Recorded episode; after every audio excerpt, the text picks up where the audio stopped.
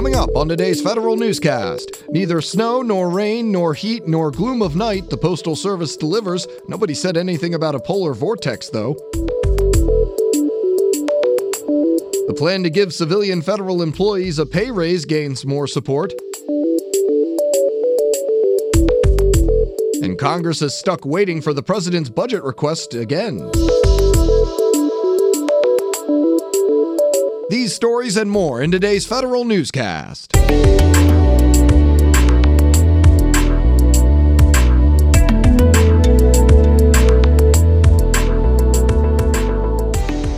Welcome to today's episode of the Federal Newscast. I'm your host, Eric White. The Office of Personnel Management directs federal employees in the D.C. metro area to report to work three hours later than normal today. Employees have the option of unscheduled leave or unscheduled telework. Snow showers impacted much of the national capital region Tuesday evening. On that snow front, due to the cold in the Northwest, the Postal Service is suspending deliveries today. States affected include Minnesota, North and South Dakota, Iowa, along with western Wisconsin along with western Wisconsin and western Illinois. Retail operations at local offices will be available, but may be limited. There will be no pickup services from businesses or homes either.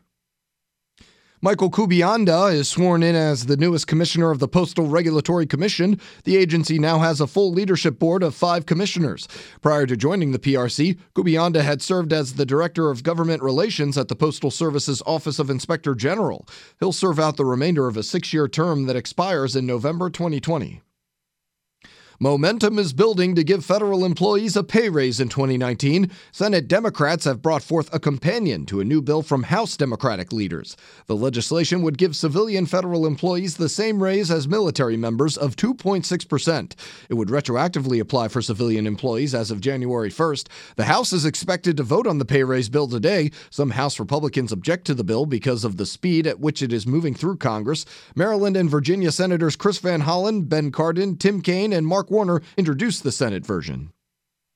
There's bipartisan interest from Congress in creating new financial flexibilities for federal employees who face hardship during future government shutdowns. Several lawmakers introduced new bills to allow federal employees of all ages to tap into their thrift savings plan without penalty. The Federal Retirement Thrift Investment Board says there's an opportunity to expand regulations that typically help federal employees take hardship loans during natural disasters to employees who need help during future shutdowns. For the third year in a row, President Donald Trump's annual budget request will be late. A senior official with the Office of Management and Budget tells Federal News Network it will not be transmitting the president's budget to Congress next week. The official says OMB is working on a revised schedule and will provide additional information when it's available. OMB sent the president's 2018 request in May of 2017 and the 2019 request in mid February 2018. Current federal law requires the president to submit his budget request to Congress on or before the first Monday in February. The chairman and ranking member of the House Armed Services Committee are taking a stand against using defense funds to build a wall on the southern border. Democratic Chairman Adam Smith and Republican ranking member Mac Thornberry say using defense money to build the wall would divert money from military readiness.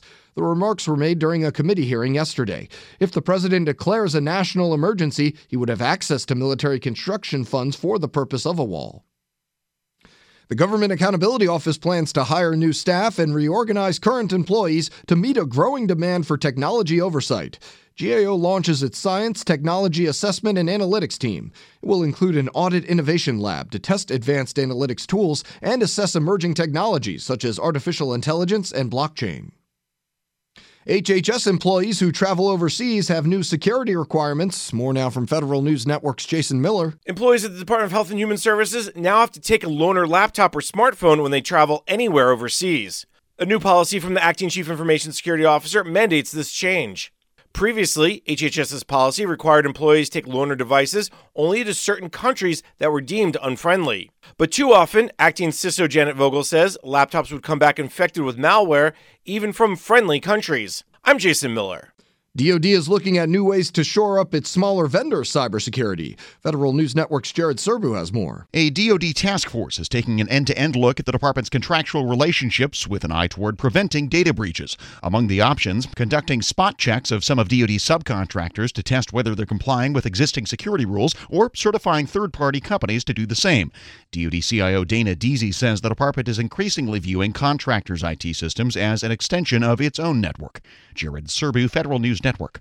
The Defense Department knows who it wants to lead the new U.S. Space Command. The only question is when will Acting Defense Secretary Patrick Shanahan announce it? Shanahan says DoD is not yet ready to go forward with the nomination process. President Trump signed the order to create Space Command last December. The command is a possible precursor to the Space Force. Online healthcare applications from veterans are up 50% this year compared to previous years. The Veterans Affairs Department says the agency's relaunch of VA.gov contributed to the increase in online interest. VA is finalizing its plans to adopt and move some of its 900 existing applications to an enterprise cloud. The goal is to move 350 of them to the cloud by 2024. The Veterans Affairs Inspector General discovers practices at one VA clinic that would drive up anyone's blood pressure. More now from Federal News Network's Tom Temin. Staff at the Salem, Virginia facility falsified blood pressure cuff readings.